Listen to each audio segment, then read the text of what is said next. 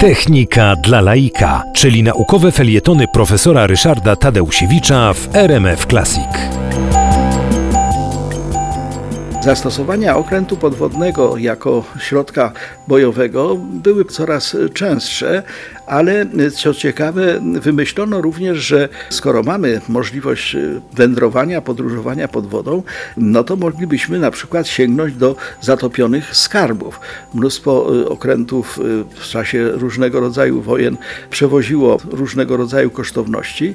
Znalazły się na dnie, oczywiście stały się niedostępne dla, dla ludzi. Natomiast w 1850 roku Francuz Brutus de Villeroy zbudował okręt podwodny właśnie wyspecjalizowany do tego, żeby zbierać skarby z dna, z dna morza, no, niezbyt głębokiego, ale jednak. Były takie specjalne rękawice, przez które można było sięgać do tych skarbów, nie zatapiając okrętu.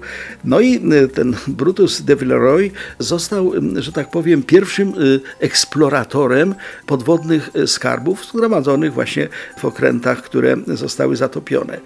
Miał trochę pecha, dlatego że wybrał jako okręt, który chciał, no, że tak powiem, pozbawić złotego ładunku, taki statek, który nazywał się De Brac i został ten statek zatopiony u ujścia rzeki Deliver, czyli w Filadelfii ten Francuz tam podpływał tym swoim okrętem, nurkował, podbierał te skarby.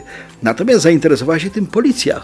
Co on tam robi, tym dziwnym jakimś tworem, który raz znika pod wodą, drugi raz się wyłania. Wreszcie go dokładnie 16 maja 1861 roku aresztowano go no, aresztowano go za w zasadzie no, jednak rabunek, bo, bo, bo dobierał się do nie swoich skarbów.